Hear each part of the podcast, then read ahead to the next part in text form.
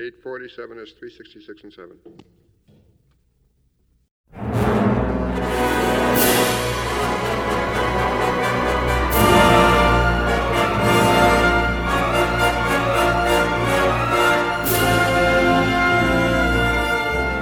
Hello and welcome to A Score to Settle, a podcast about movie and TV music.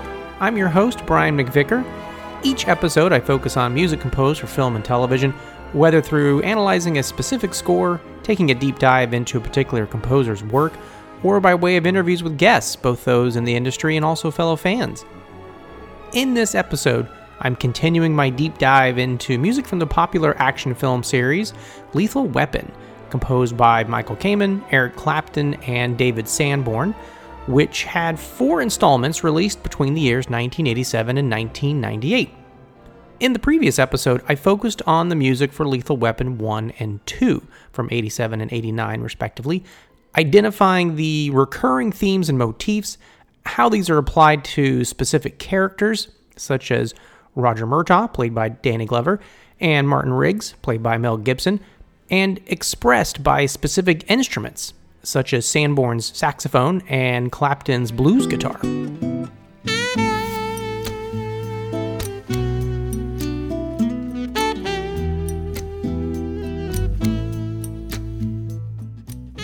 I made the comparison of this compositional approach to the famed 1936 concert work Peter and the Wolf, composed by Sergei Prokofiev, and also put this music in context of scores for uh, previous cop and crime movie thrillers throughout the decades. Right here at the outset, I want to thank the crew uh, over at La La Land Records for their wonderfully um, expertly produced and exhaustively complete CD box set of music from the Lethal Weapon series, which was released several years ago.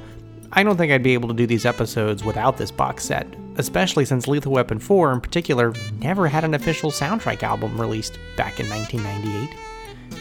So, rather than have that previous episode of the podcast run a bit too long, I had decided to end it with Lethal Weapon 2 specifically with one of its pop songs, Cheer Down, by George Harrison and Tom Petty, heard over the end credits.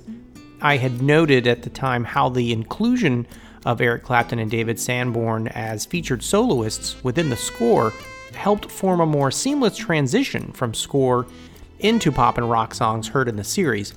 And this type of synergy between score and song continued into 1992's Lethal Weapon 3 and even deepened its connection by the fact that the title song, called It's Probably Me, was a collaboration between pop superstar Sting and Eric Clapton and Michael Kamen. Eric Clapton worked hard to convince his friend Sting, formerly of the band The Police, to join the composing gang and contribute a tune to this second sequel. As I mentioned, Clapton and Kamen co wrote the title song, which is really based around the existing theme from Mel Gibson's character, Martin Riggs, that melancholy melodic line that descends in two note groups. According to the marvelous liner notes by Jeff Bond uh, that are included in the CD box set by uh, La La Land Records, Sting was hesitant over what he could offer musically on an action series such as Lethal Weapon. He felt that the song title, It's Probably Me, would be the most likely way that tough characters such as Martin Riggs would express any sense of attachment to the other. And in an imaginative changeup from the previous two films, Lethal Weapon 3 opens with this song accompanying a lengthy title sequence, similar to what you might see in a James Bond film, a sequence which follows the spread of fire across the screen, sort of anticipating the climactic uh, conflagration of the movie. Here is that title song from Lethal Weapon 3, It's Probably Me, by Sting, Eric Clapton, and Michael Kamen.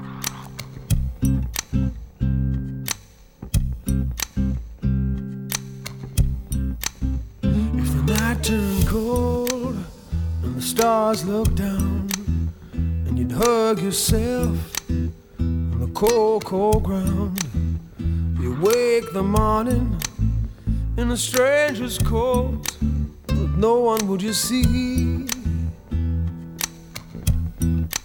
You ask yourself, who'd watch for me? My only friend, who could it be?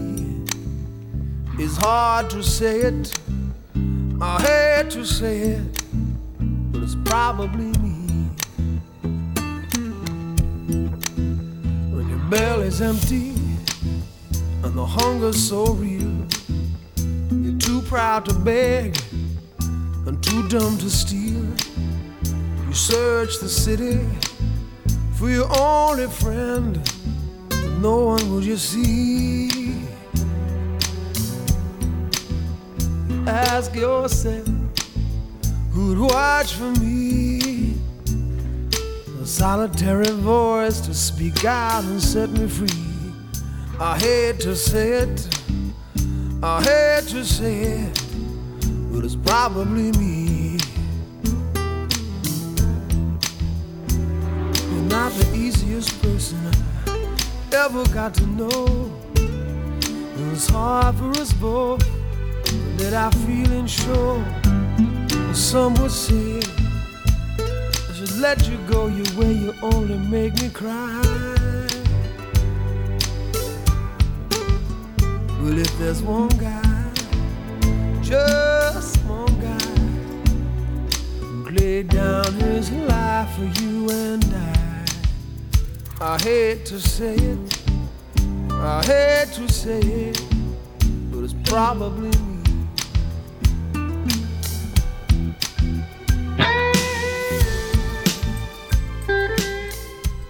In addition, Eric Clapton collaborated with another pop superstar for a second tune for the movie, featured in the end credits. This would be the song called Runaway Train, which has Elton John joining Clapton in a duet.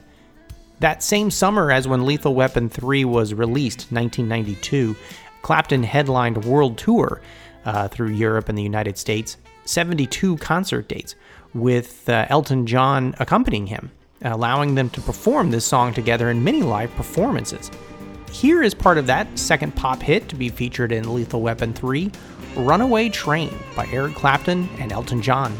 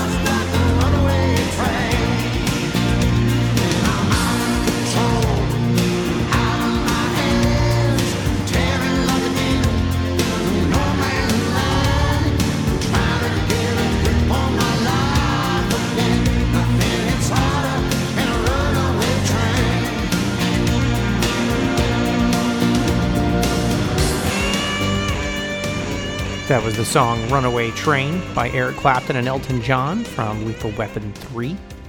Now, in part one, I provided some context for this series of scores by presenting music from police and detective movies of the past, noting recurring instrumentation one might hear, such as a solo trumpet or solo saxophone, or recurring moods, often bluesy and jazzy. Here in part two, For context, I want to take a moment to point out what else was Michael Kamen composing around the same time as the Lethal Weapon scores. I mentioned before how Kamen himself was surprised that he became one of the top go to composers for action movies after 1987's Lethal Weapon, especially since he'd initially resisted the offer. In fact, in an interview uh, with Rudy Koppl in issue number 73 of Soundtrack Magazine, Michael Kamen said, quote, Movies are only one form of music making, and they're an important form for me. Obviously, my reputation has been secured in movies, but it's been secured really in terms of making comic books about guns, Lethal Weapon, and Die Hard. I wasn't allowed to play with guns as a kid. I wasn't allowed to read comic books. So to make my reputation on comic books about guns is a bit dastardly. Unquote. Michael Kamen's and Eric Clapton's music for the 1985 BBC TV series Edge of Darkness is what brought Kamen to the attention of editor Stuart Baird and eventually Lethal Weapon director Richard Donner. I want to present an example of the theme from Edge of Darkness so you can get a sense of how its modern edge um, appealed to the filmmakers. So here's a bit of the theme from that 1985 BBC TV series Edge of Darkness by Michael Kamen and Eric Clapton.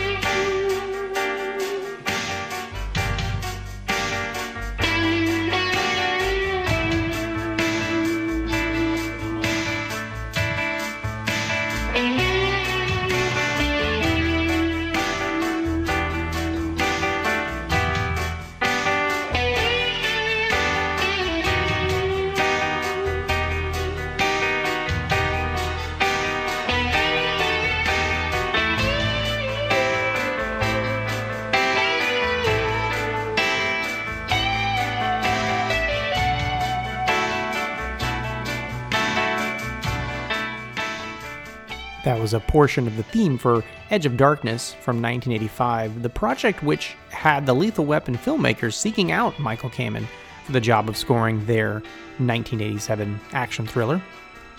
His thematically driven, colorful, and exciting music for Lethal Weapon really put Kamen on the scoring map, uh, leading him to knocking it out of the park again the following year with 1988's Die Hard, directed by John McTiernan.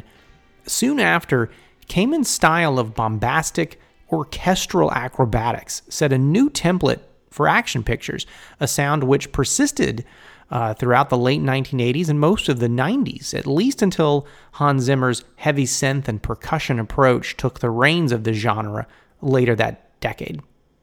So, following on Lethal Weapon in 1987 and Die Hard in 1988, in quick succession, Michael Kamen was called upon to compose for a slew of high profile action movies, such as Action Jackson, Roadhouse, the James Bond film License to Kill in 1989, Die Hard 2, Hudson Hawk, Robin Hood, Prince of Thieves, The Last Boy Scout, Shining Through, The Three Musketeers, The Last Action Hero, and Die Hard with a Vengeance.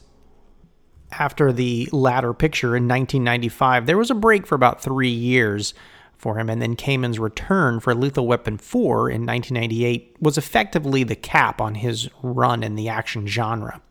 What's wonderful about Michael Kamen's music for this genre is that throughout them all you can hear his infectious, boisterous personality, his sense of humor, and his sly wink at the collective lunacy of these movies.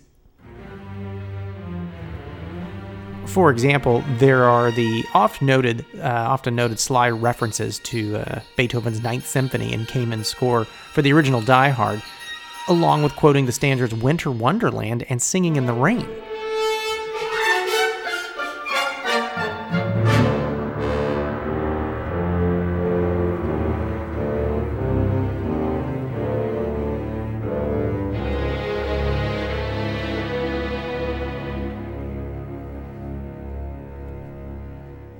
In another humorous example, in 1990's Die Hard 2, during the early baggage fight sequence, Bruce Willis, starring as hero John McClane, hops on a bicycle to take down a terrorist. And in those brief seconds, where he approaches the camera on the bike. Kamen quotes the Wicked Witch's theme uh, from Wizard of Oz, uh, heard on muted trumpets.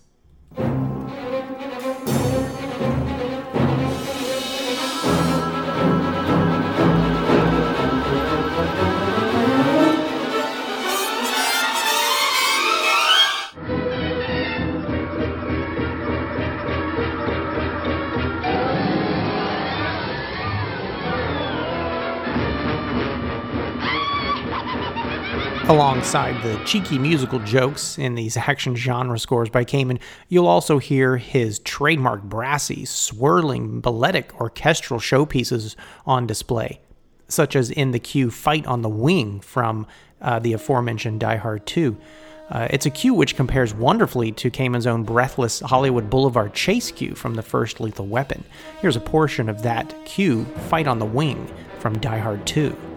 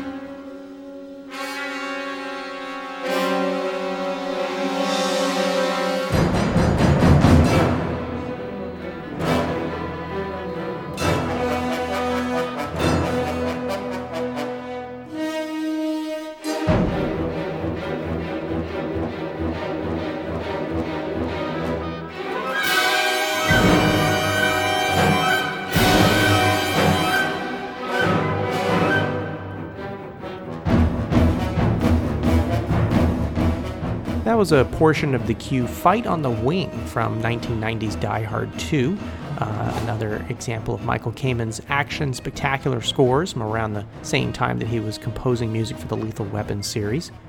1991's Hudson Hawk, his third time scoring a Bruce Willis flick, is another example of Michael Kamen not only bringing in his furious orchestral style, but also satiric quotes of the Cat's clarinet theme from Prokofiev's Peter and the Wolf concert work, which I mentioned at the top of the episode, and also the Addams Family television theme, such as in this cue called Ig and Ook from Hudson Hawk.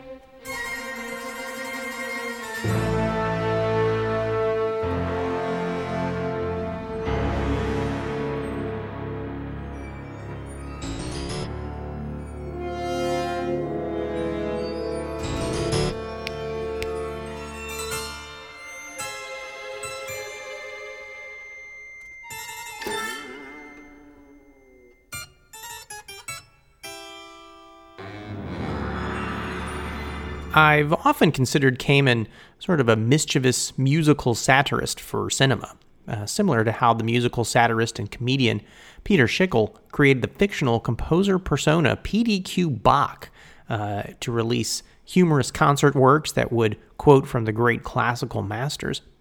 Kamen would certainly add weight and drama to any movie through his music, but in the action genre, he seemed to enjoy subtly acknowledging the more cartoonish elements. Uh, his uh, Hudson Hawk score um, that I was just playing a little bit of also features a wonderfully bright major key theme uh, in a cue called the Gold Room that almost looks forward to his big main theme for Robin Hood, Prince of Thieves from that same year. Here's a little bit of that cue, the Gold Room from Hudson Hawk.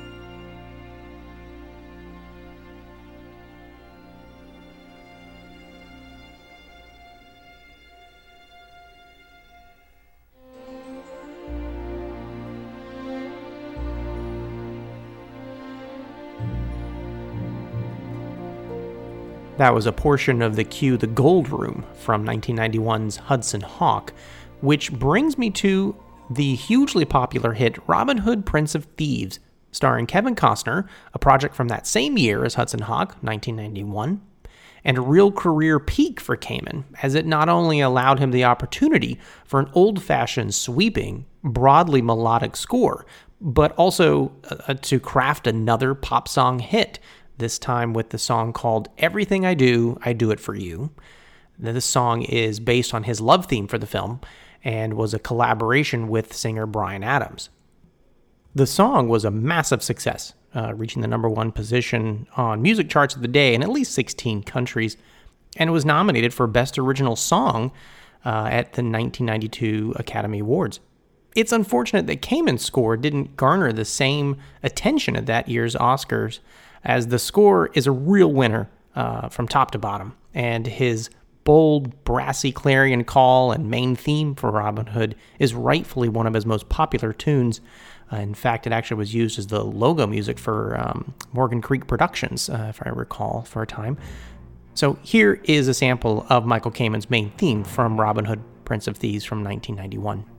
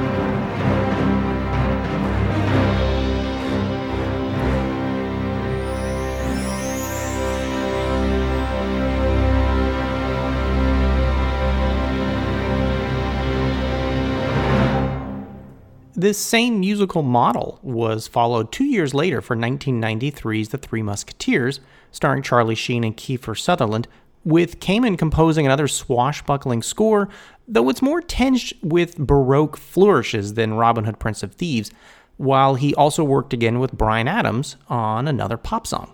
And the pop song, as with Robin Hood, was drawn from this movie's main theme. The song was called All for Love, and its melody you can actually hear expressed in this cue from the Three Musketeers Athos, Porthos, and Aramis.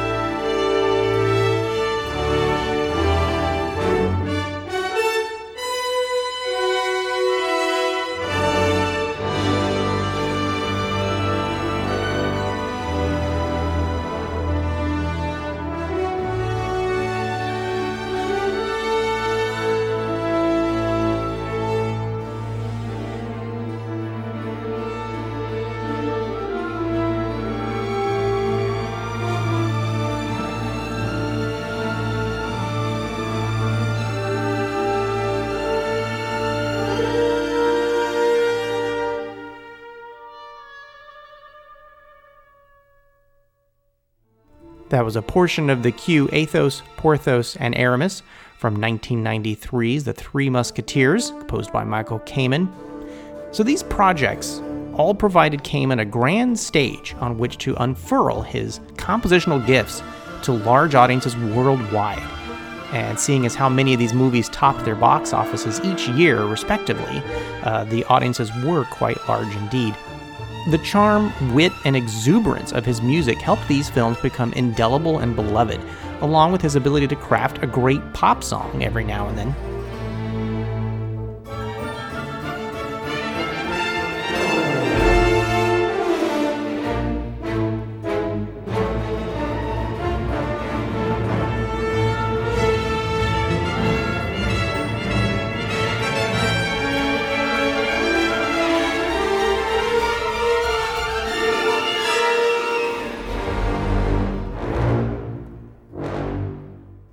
Okay, so I hope that detour provided a small sample of Kamen's concurrent contributions to the action genre in and around his Lethal Weapon scores. His music was quite the dominant voice during those years at the cinema. So, in circling back to the main topic of Lethal Weapon, and specifically Lethal Weapon 3, a score sandwiched between Robin Hood, Prince of Thieves, and The Three Musketeers.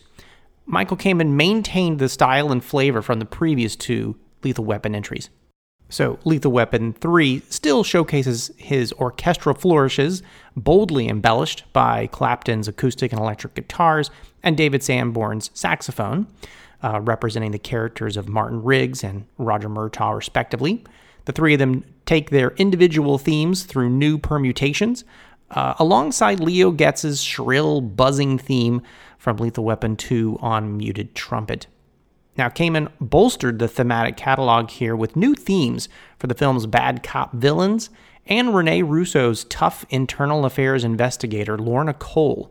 And there's also a new pounding action motif that crops up late in the movie. So let's introduce his new themes first. The villain here is a former cop turned bad named Jack Travis. He and his gang of, of criminals are followed by uh, something more of a motif than a real developed theme. It's sort of a rumbling, shifty undercurrent on low end piano, low woodwinds and strings, and sort of these shuffling snare drums. So, an example of which can be heard here in this cue Concrete Death.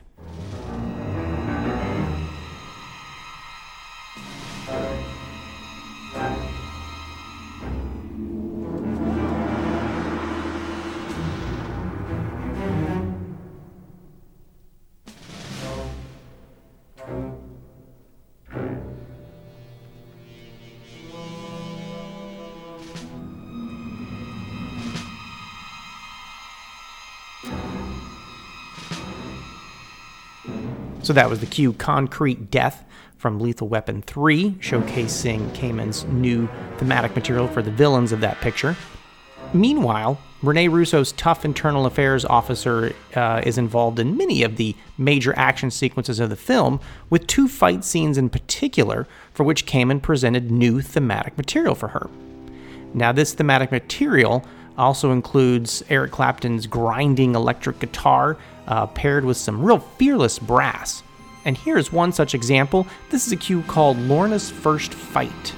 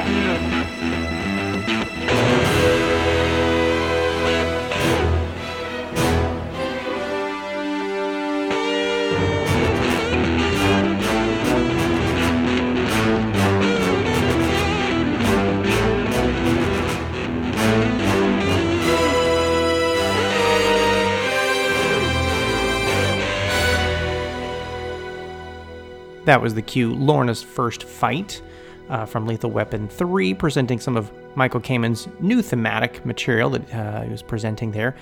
Although, interestingly enough, you won't actually hear that cue in the film itself, as it's one of many scenes that wound up with cues from Lethal Weapon 2 tracked in instead.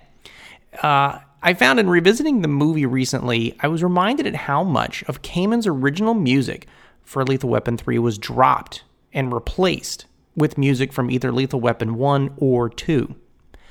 I don't think there's anything unsatisfying with what Kamen and composed initially, um, but maybe director Richard Donner and his editors uh, felt that it didn't add enough punch, um, especially since they favored some of the same cues from Lethal Weapon 2 in multiple scenes. Um, often the Stilt House fight cues uh, from earlier in Lethal Weapon 2.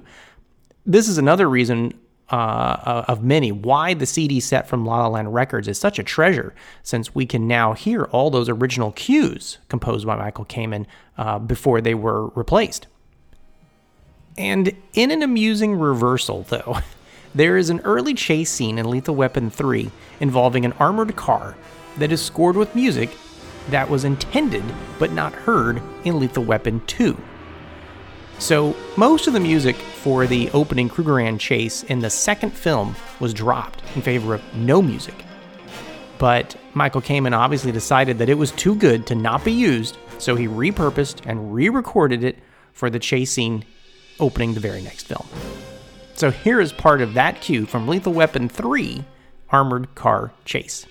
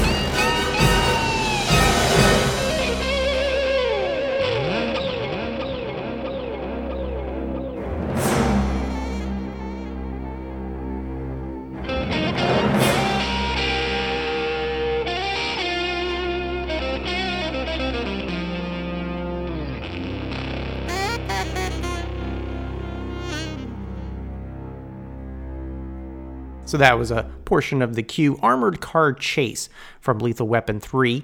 So while that cue is new to being heard within the series, as I mentioned, it wasn't actually a new composition as it had been intended for Lethal Weapon 2.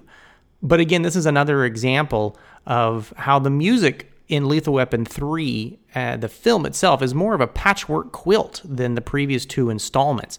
Now, it doesn't affect the quality of the movie, it all still works well, and this third storyline um, allows for a strong dramatic arc for Roger Murtaugh's character, uh, while Riggs gets more of the lighter comic scenes. In fact, in an understated scene uh, with Danny Glover's Roger Murtaugh and his on screen son Nick, played by Damon Hines, Kamen really thoughtfully presents Roger's world weary theme on strings, piano, and sax, accented by harp, in this cue called Shaving.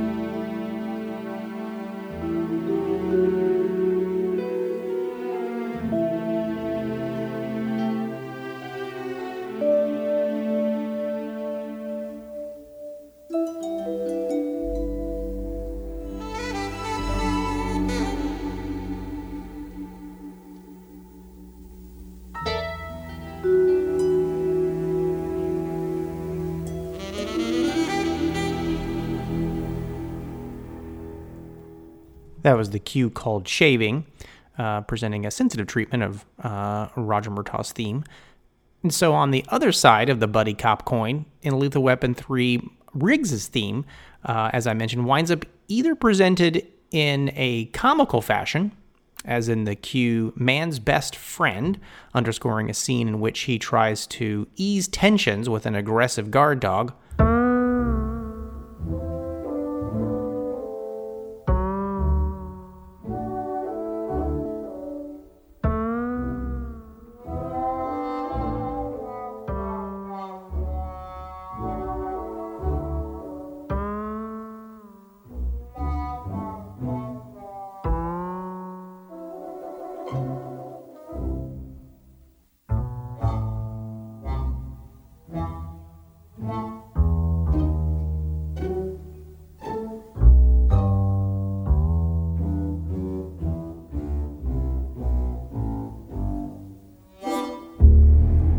or in a more sensitive romantic treatment, as he and Lorna Cole begrudgingly start falling for each other.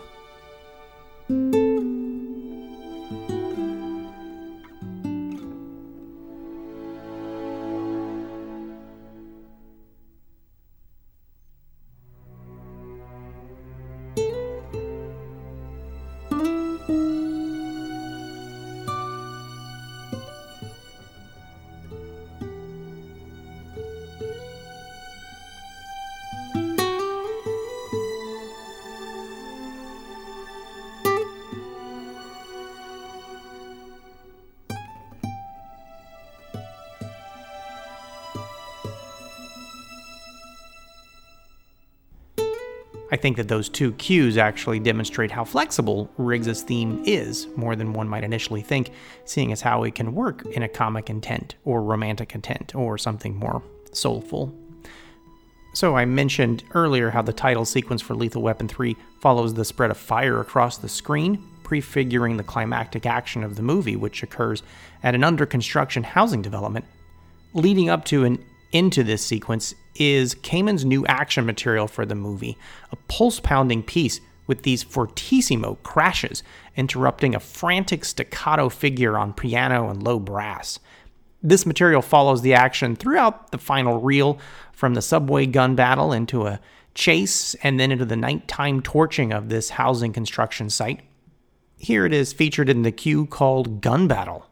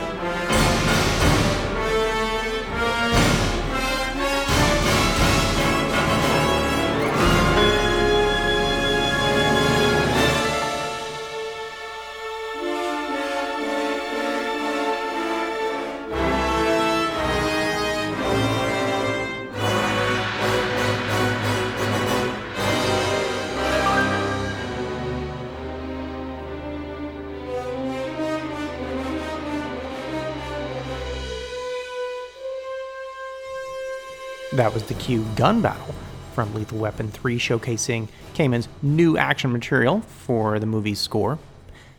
Now, unlike the pensive nature of the first Lethal Weapon ending with Riggs at the gravesite of his late wife, or Lethal Weapon 2 closing on a massively wounded Riggs being comforted by Roger, Lethal Weapon 3 wraps up in a relatively hopeful fashion with Riggs committing to Lorna, uh, although she herself has been wounded.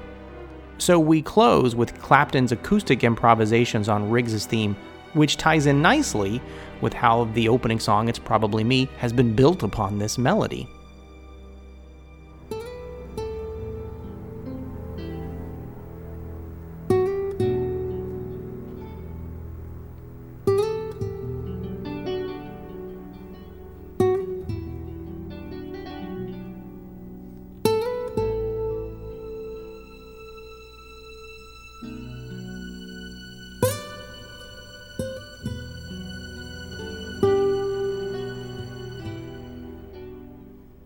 As opposed to the two to three year intermission between the previous films in the series, Lethal Weapon 4 was produced after a six year gap and in a relatively rapid fashion. Even though it was kind of a rush job, the production reunited most everyone in the cast and crew, including Kamen, Clapton, and Sanborn for the score. In addition, comedian Chris Rock joined in as Detective Lee Butters, and Chinese action movie star Jet Li was cast as the primary villain, who proves to be a handful in hand to hand combat. There were several interviews with Michael Kamen around the time of the release of Lethal Weapon 4 in July of 1998, during which he shared some interesting comments that I wanted to share here. In one interview conducted in May 98 by Dan Goldwasser for Soundtrack.net, the question was asked about an album release of the score for Lethal Weapon 4 and whether the original Lethal Weapon soundtrack from 1987 would be reissued on CD. Kamen replied, quote, I don't think there's a genuine desire for the music from an action adventure movie to fill your life in your hours of listening. However, the good news is in late July there will be a Best of Lethal Weapon CD, which will have music from Lethal Weapon 1, 2, 3, and 4 there is not going to be a Lethal Weapon 4 soundtrack per se because we won't finish the score until about 10 minutes before the film comes out. So there is lead time you need. You can put a film out very quickly, but you can't put out a CD that fast. Unquote. Well, that best of compilation CD never materialized, unfortunately, so fans were robbed of hearing any of his music from Lethal Weapon 4 on disc until the CD box set from La La Land Records a few years ago. Who knows what happened to it? Uh, but it's also fascinating how Kamen felt there wasn't an audience eager for his action adventure scores on album, an assumption that was honestly kind of mistaken. So many of us longtime movie music fans uh, were always happy when his action music made it to album. Secondly, there was another interview with Michael Kamen that same year uh, by Rudy Koppl and published in Soundtrack Magazine Volume 17, number 67. In it, Kamen was asked after three previous Lethal Weapon movies, how much music did he write for the fourth installment? And Kamen answered, quote, I decided that Lethal Weapon 4 was my continued responsibility to keep writing 4 rather than just pick apart the score for 1, 2, and 3 and slip it in there somewhere. I recognized that my start in Hollywood came as a direct result of Lethal Weapon 1. And when I did Lethal Weapon 1, I cared very much about what I was doing. I wrote every note and was meticulous and very careful, and I decided I'd better do the same thing for Lethal Weapon 4. Unquote. I found this to be an intriguing statement in that Kamen took greater care with this score, a bit more than the previous two, but not to be dismissive of them. This fourth installment did ultimately emerge as a wrap up in terms of story and characters, a closing on several arcs, and transitions into marriage and children for others. Kamen also had be- already begun transitioning away from being the go to composer for action movies, and Lethal Weapon 4 is effectively his last romp in the genre, essentially a, a button from where he began with Lethal Weapon in 1987. As a result, there is a boatload of stellar new material heard in the score, both melodic and textural. There are, of course, the requisite variations on core character themes, but without the prevalence of tracked cues from past scores being utilized, the new music here in Lethal Weapon 4 can more effectively bolster the story and action. And boy, is there a lot of action in this film, from freighters to freeways to foot chases.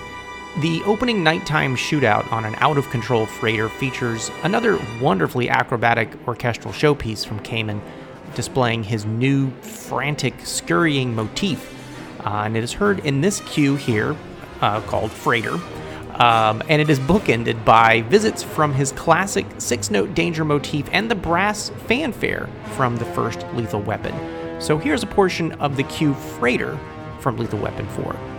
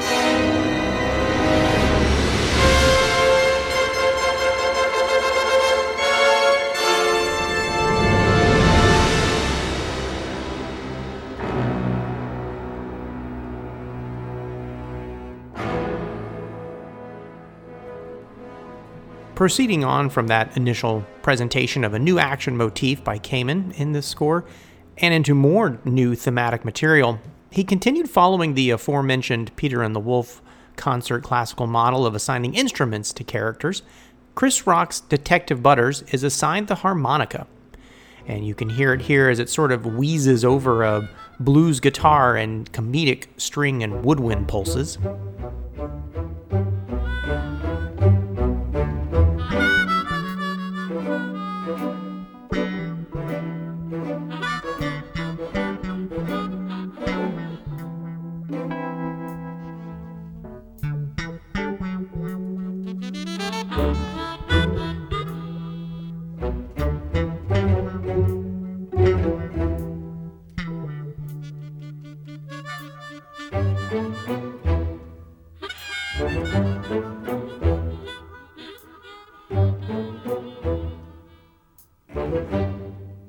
That was the cue Butters intro from Lethal Weapon 4, presenting uh, the harmonica uh, that's been assigned to Chris Rock's Detective Butters character in the movie.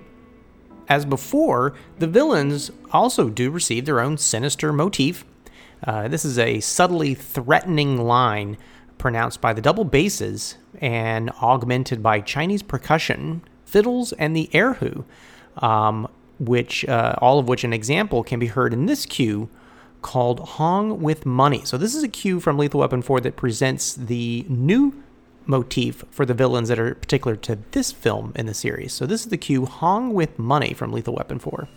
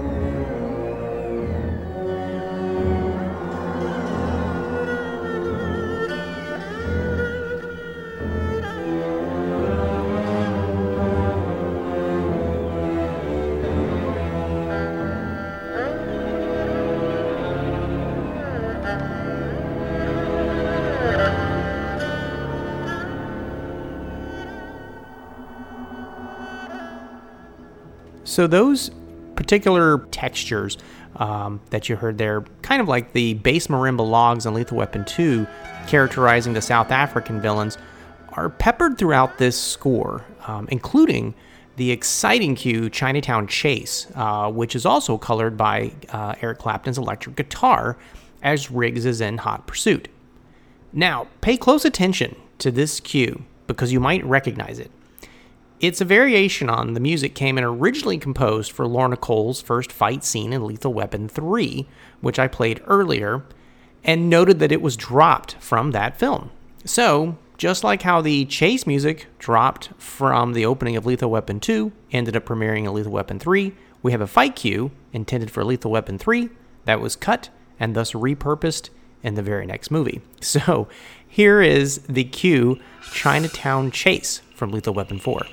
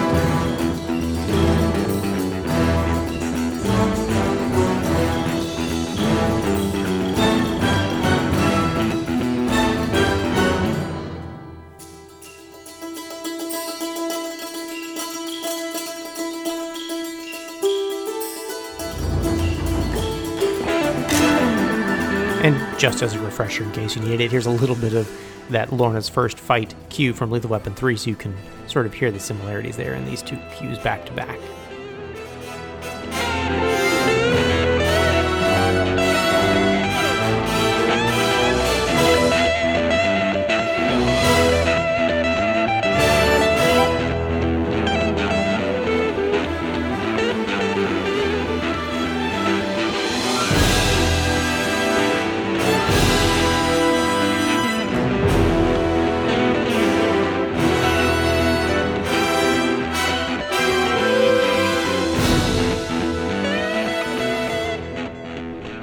As a fascinating aside to this specific sequence, Michael Kamen composed an entirely different cue initially, one that was markedly different in tone, more a flurry of aggression and with these really wild piano runs and electric bass instead of electric guitar.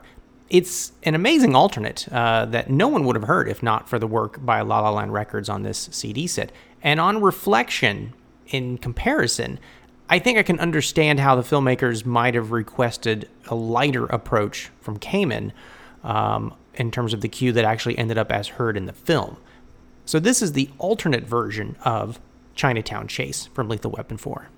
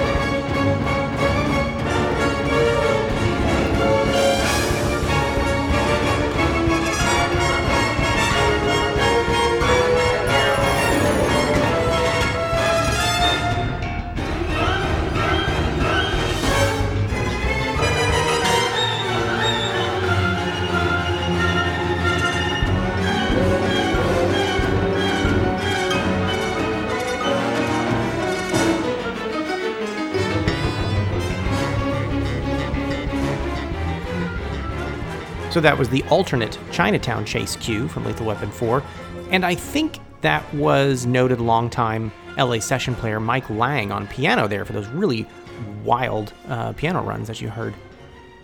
So, Kamen does continue to spin variations on the major recurring themes and motifs of the series, not just those for Riggs, Roger, and Leo, but also touching on the previous chase and villain motifs, such as the uh, Lethal Weapon 1 brass fanfare, and even a bit of the action material introduced in Lethal Weapon 3.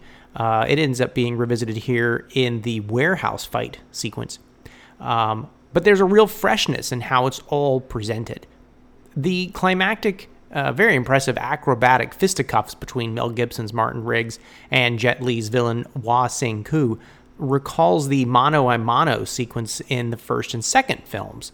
Um, however, in this instance, Danny Glover's Roger Murtaugh joins the fracas. In Kamen's cues here, the clattering percussion uh, echoes what underscored the uh, Riggs versus Mr. Joshua sequence in uh, the first Lethal Weapon.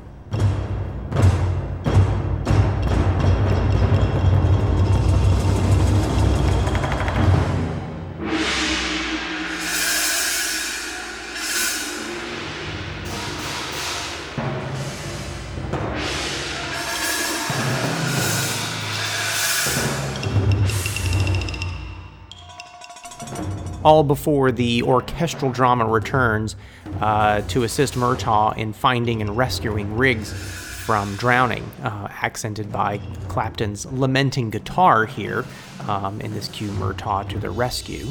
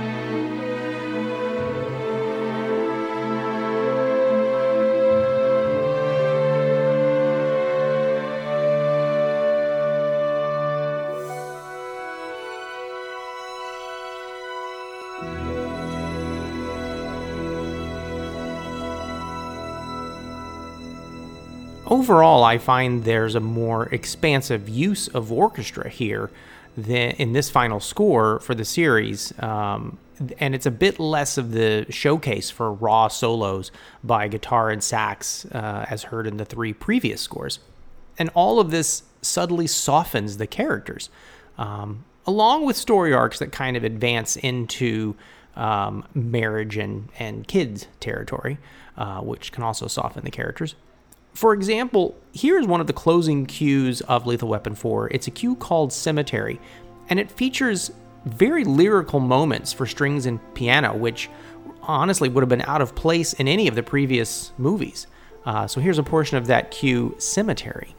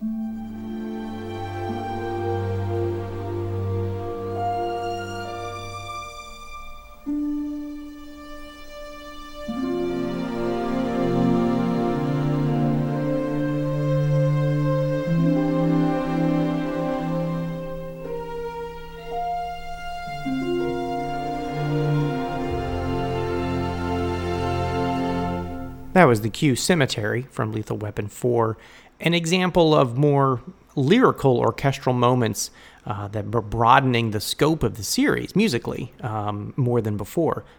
I also find it interesting. Uh, I think there's less of David Sanborn's saxophone heard in this final score.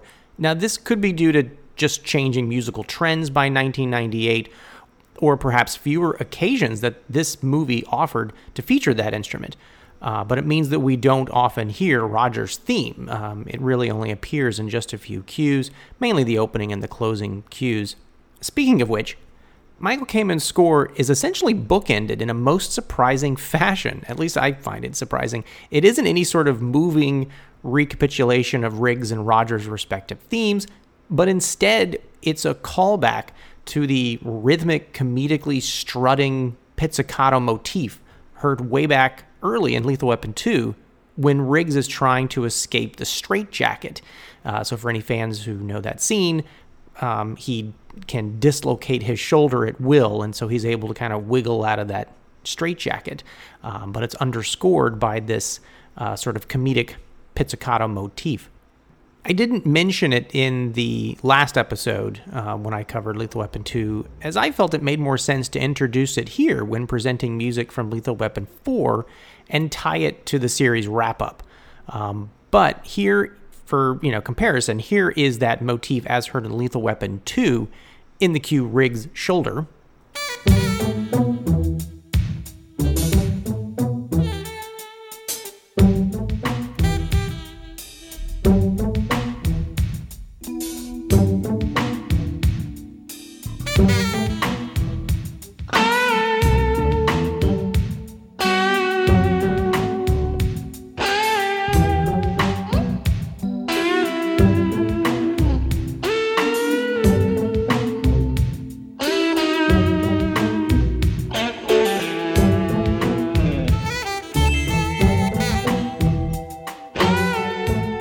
And then, as Lethal Weapon 4 and the series overall exit the silver screen, with its main cast gathered in a maternity ward, Kamen circles back to this motif in a cue called Babies.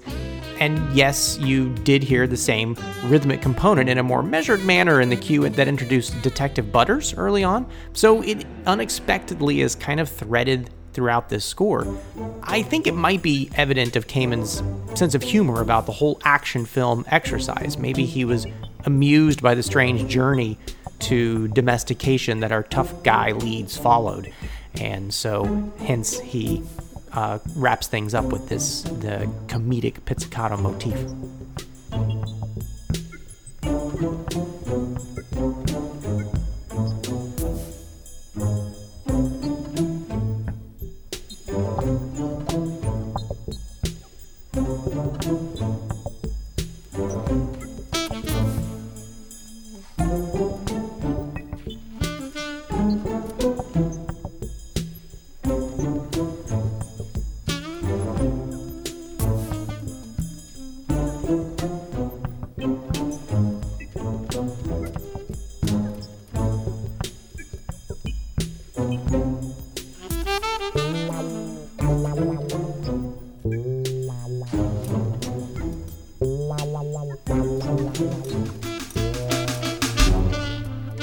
So, following on from that final cue from Kamen, Lethal Weapon 4 runs its end credits against the classic rock tune Why Can't We Be Friends by the band War, um, all accompanied by these great behind the scenes pictures uh, from the production of uh, all the movies.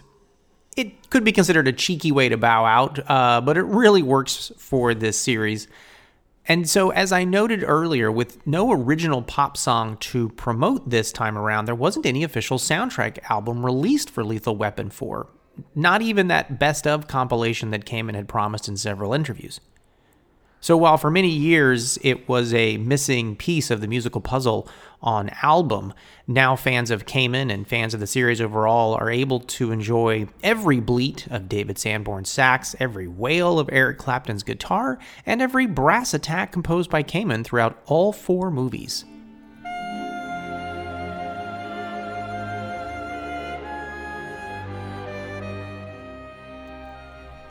If I circle back to where I started the previous episode, I feel that in the larger context of scores for cop and detective thrillers throughout the years and action movies overall, the, the music composed by Michael Kamen, Eric Clapton, and David Sanborn for the Lethal Weapon series stands out as especially memorable. Musically speaking, uh, it was an exciting canvas um, for what is essentially a concerto for guitar, saxophone, and orchestra. And this is an insight I think perhaps also made uh, or reached by Kamen himself, as in 1990 he composed a work explicitly for the concert stage called Concerto for Saxophone, and David Sanborn uh, was featured.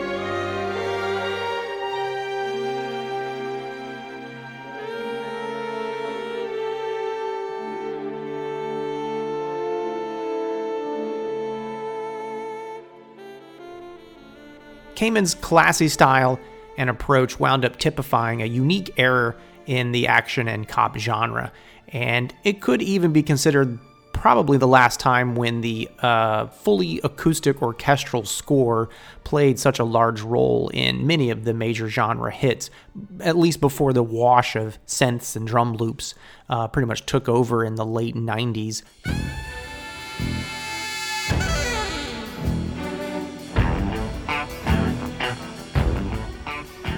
His music for the equally popular and trend setting Die Hard series is as spectacular and also helped solidify the full orchestral backing heard during this time for the genre. And those three scores from Kamen really deserve their own focused episode. But while John McClane was the very human protagonist leading that particular series, Kamen's music for Lethal Weapon, I think, more fully emphasized the humanity of its characters uh, speaking their struggles and triumphs through the orchestra and featured soloists. And similar to how the disparate cops Roger Murtaugh and Martin Riggs formed an authentic connection to the level of considering each other family, the music for Lethal Weapon is also where the disparate genres of rock, blues, and classical found common ground on which to play harmoniously together.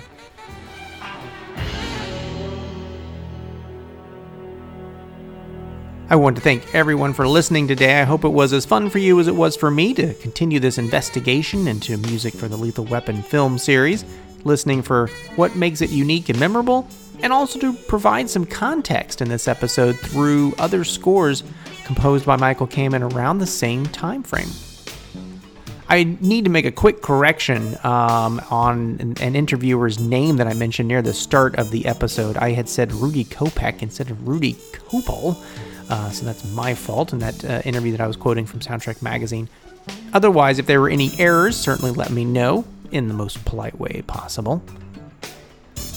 Music in this episode is from the following films Lethal Weapon, Lethal Weapon 2, Lethal Weapon 3, and Lethal Weapon 4, composed by Michael Kamen, Eric Clapton, and David Sanborn. The song It's Probably Me by Sting, Eric Clapton, and Michael Kamen. Runaway Train by Elton John and Eric Clapton. And then Die Hard, Die Hard 2, Hudson Hawk, Robin Hood Prince of Thieves, The Three Musketeers, and the Concerto for Saxophone, all composed by Michael Kamen. If you'd like to send any comments or questions, or corrections if I might have made an error, you can email the show at a score to settle podcast at gmail.com. Find the blog at a score to settle.blogspot.com. I've got some old blog posts there um, from many years ago. On Facebook at facebook.com slash settle and on Twitter at score to settle pod. That's score number two settle pod. If you listen to the show by way of iTunes, feel free to leave a rating and a review. That's always appreciated. And the show is also available to listen to on Spotify. Thanks again for listening.